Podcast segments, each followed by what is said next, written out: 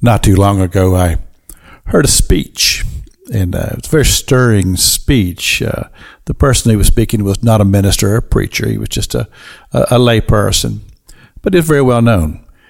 And uh, in the speech, he talked about a man who had committed a terrible crime and uh, had been killed by law enforcement. And the statement was made that that person is now in hell. And so I heard that, and uh, of course, I'm a preacher of the gospel. I've been a minister for a long, long time. I'm a daily Bible reader. I study the Word of God. And as I sat there and just pondered what I just heard, I said to myself, I don't know that I could make that statement with a surety. Because the truth is, I just really don't know. Now, so, well, Pastor King, the Bible is very, very clear here. And, uh, in a lot of ways, it is. But I will never, ever discount the mercy of God because I don't always know when God is going to apply His mercy.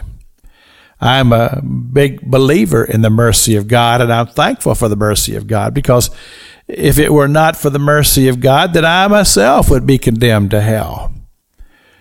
I do believe in hell. I believe in heaven.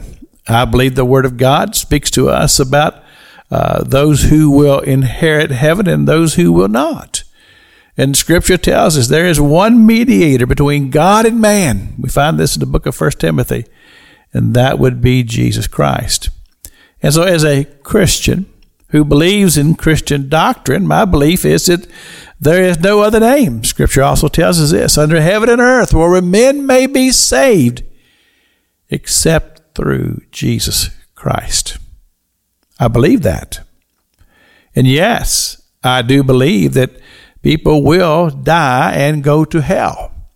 And I believe that they will pay for their disobedience and rejection of God for eternity with no possibility of escape. I also am a person who does not believe that uh, uh, one can just say, well, I'm saved and that's it for a lifetime, and there's, there's never any possibility they can lose their way. Now, I know that's a very controversial stand, but uh, uh, Scripture says that no man can snatch you out of God's hands, but I do believe that people can walk away. They say, Pastor King, where's the line here? Where is the line that says, yes, this is where you were in grace, now you're not out of grace? I think it's a very fine line, a very thin line.